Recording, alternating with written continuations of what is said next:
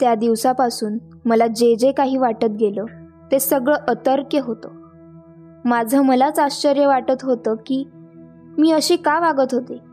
मला कुणाशीही एक शब्दही बोलावासा वाटेनासा झाला. नेहमीच माझ्या डोळ्यापुढं तेजस्वी वलय फिरू लागली. एकसारखी मी त्या दुर्वास ऋषींच्या पर्णकुटीत जाऊन उगाच बसू लागले. वाड्यातील दास दासींना माझ्या वागण्याचं कोडं पडलं होतं. ती सगळी माझ्यासमोर येऊन अनेक प्रकारांनी माझं मन रमविण्याचा प्रयत्न करू लागली. पण माझं मन नेहमी आकाशात उंच भराऱ्या मारू लागलं. उगाच बाहेर प्रकाशात बसावं असं वाटू लागलं. नेहमीच मी सौधावर उभी राहून सूर्यदेवांकडे पाहू लागले. ते डोक्यावरून मागे येत त्यांच्या तप्त किरणांनी माझी पाठ खरपूस तापल्याशिवाय मला तिथून उठवत नसे. रोज तीन तीन घटका हा कार्यक्रम सुरू झाला. रात्री मी माझ्या महलातून आकाशात पाही. आकाशात असंख्य तारका लुकलुकत असत. मला त्या तारकांची फुलं खुडावी असं वाटे. जे जे प्रकाशमान होतं त्या त्या सर्वांची मला अनावर ओढ लागली. माझं अंग सोनेरी दिसू लागलं. बरेच दिवस मनाच्या या विचित्र अवस्थेत गेलो. माझ्या सर्वांगात आमूलाग्र बदल पडत होता. एकदा मी अशीच कक्षातून फिरत होते. कुणीतरी दासीनं आणून दिलेलं सुवर्णाचं सुवर्ण चंपकाचं फूल हुंगत होते. इतक्यात धात्री आली. तिच्याशी काहीतरी बोलताना ते फूल माझ्या हातातून सुटून खाली पडलं. ते उचलण्यासाठी मी खाली वाकले. माझं सर्वांग जड झालं आहे असं मला वाटलं. कसं तरी ते फूल मी वर उचललं आणि परत हुंगू लागले. धात्री माझ्याकडे विचित्र दृष्टीने पाहत होती. तिच्या वृद्धत्वानं आधीच आठ्यांनी जाळीदार झालेल्या कपाळावर आणखी एक जादा आठी उठली. आपल्या तीक्ष्ण अनुभवी डोळ्यांनी ती माझं सगळं शरीर चाचपते आहे असं मला वाटू लागलं. आपल्या भुवयाचं जीर्ण कातडं उंचावत ती म्हणाली राजकुमारी माझं वय मला धोका देणार नाही. मी एक प्रश्न विचारू का? धात्री आजपर्यंत प्रश्नांसाठी तू माझ्याकडे कधी अनुज्ञा मागितली आहेस का? मी तिला उलट विचारलं. नाही पण राजकुमारी हा प्रश्न तुम्हाला कधीच आवडणार नाही. या म्हातारीला वेड लागलं आहे. तिच्या पाठीवर आसोडाचे फटके मारून हिला विंध्यांच्या अरण्यात सोडा अशी आज्ञा सोडाल तुम्ही. धात्री तू वाड्यावरची सर्वात वृद्ध आणि सर्वात प्रामाणिक दासी आहेस. हे मी विसरले नाही अजून. विचार तुला काय विचारायचं असेल ते स्पष्टपणे विचार. परत एकदा तिची वृद्ध दृष्टी माझ्या सर्वांगावरून फिरली. थरथर त्या मानेनं तिने विचारलं राजकुमारी तुम्ही माता होणारे? धात्री कुणासमोर तू बोलते आहेस याची जाणीव आहे काय तुला मी मोठ्यानं किंचाळले अंगावर वळवळत्या सर्प पडल्यासारखी. राजकुमारी माझे केस पिकले आहेत.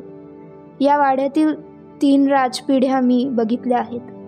आपलं शरीर समोरच्या दर्पणात नीट पारखून बघा. आपली मान जास्तच हलवीत ती कक्षाबाहेर जाऊ लागली.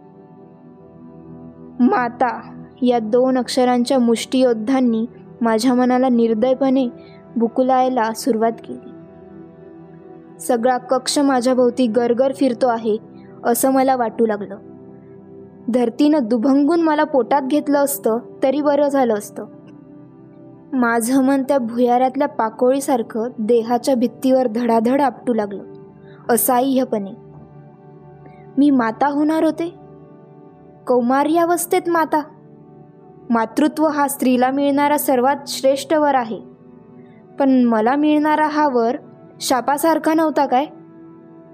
दुर्वास ऋषींचे ते उद्गार माझ्या कानात घुमू लागले. तू वीरांची जननी होशील. त्यांच्या मंत्रांचे तुटक शब्द कानात निनादू लागले. ओम हिरणमयेन पात्रेन. क्षणात माझ्या मनाच्या घुमटात बाबांचे ते शब्द घुमू लागले. वीरांनी विजयाच्या धुंदीत जगावं आणि वीरकन्यांनी शिलासाठी मरावं. शील? स्त्रियांचं अमोल लेणं. शील म्हणजे आर्य स्त्रीचा श्वासोच्छ्वास. मध्येच उद्यानातलं ते चंडोल पक्ष्याचं पिल्लू आपली चोच वासून ओरडू लागलं. चिर चिर क्षणात मथुरेतून आणून मला इथं सोडून जाताना तातांनी काढलेल्या उद्गारांचे पडसाद शतगुणित होऊन माझ्या डोळ्यांपुढं फेर धरून नाचू लागले. तू एका क्षत्रिय राजाची मुलगी आहेस हे कधीही विसरू नकोस. क्षत्रिय कन्या शील शब्दांचा मुसळधार पाऊस पडू लागला. स्वरांचे नाच सुरू झाले. शील क्षत्रिय कन्या कानांवर हात ठेवून मी डोळे मिटून मोठ्यांदा ओरडले धात्री थांब. ती परतली. माझ्यासमोर ती उभी राहताच मी तिला डोळे मिटूनच सांगितलं धात्री मी राजकुमारी कुंती तुला सांगते आहे जगातलं सगळ्यात दाहक विष जे असेल ते संध्याकाळच्या आत माझ्या हातात पडलं पाहिजे. माझ्यासाठी अन्य दुसरा कोणताही सुरक्षित मार्ग नव्हता. राजकुमारी तिचा आवाज विनेच्या तुटल्या तारेसारखा थरथरला. जा ही राजकुमारीची आज्ञा आहे मी कठोरपणे सांगितलं.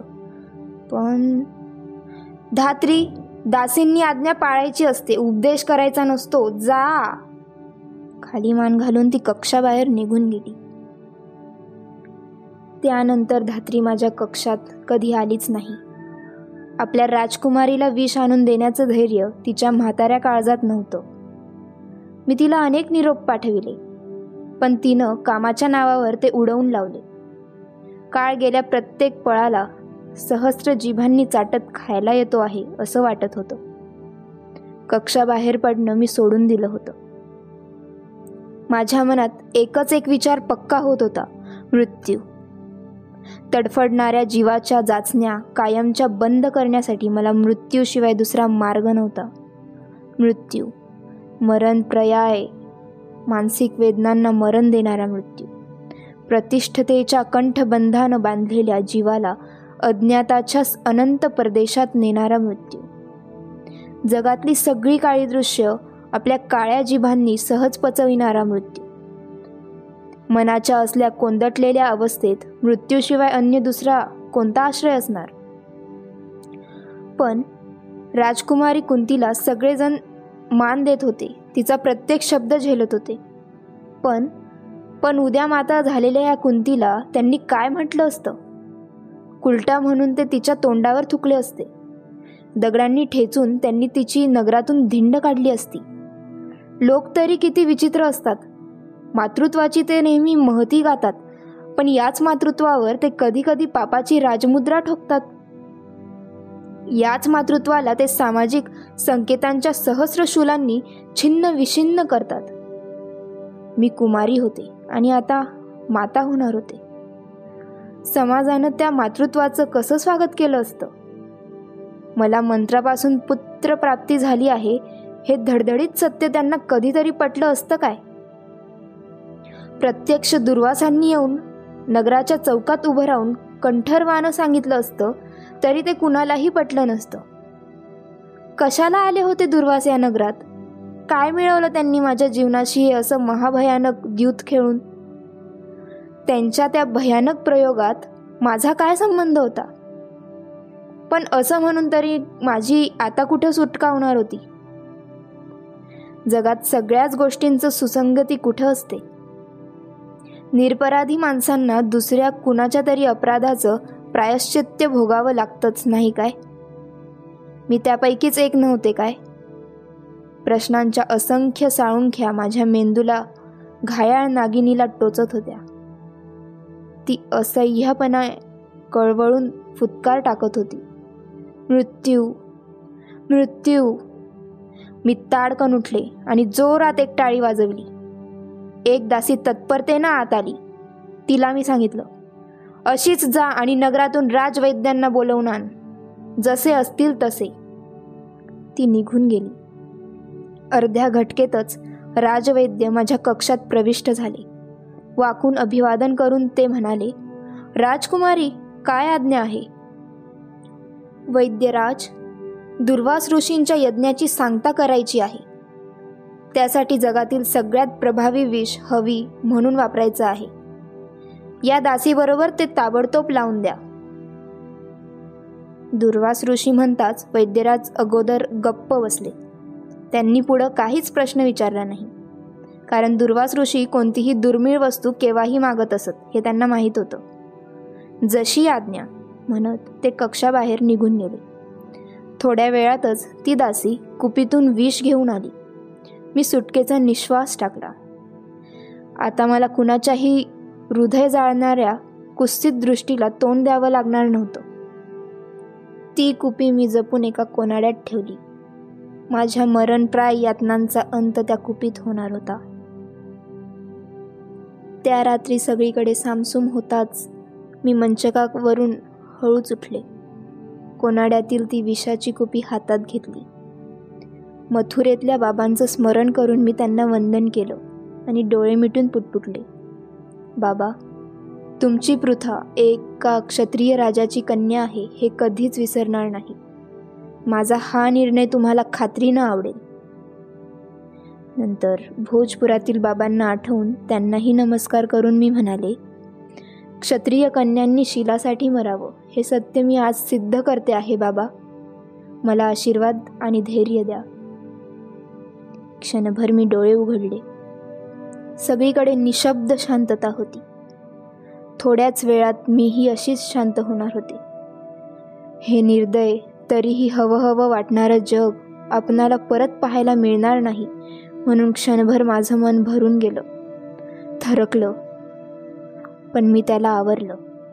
आईचं स्मरण करून मी म्हणाले आई तुझ्या पृथेचा जन्म लक्ष लक्ष दुःख सहन करण्यासाठीच आहे का ग? आज या दुःखाचा अंत होणार आहे. मला आशीर्वाद दे.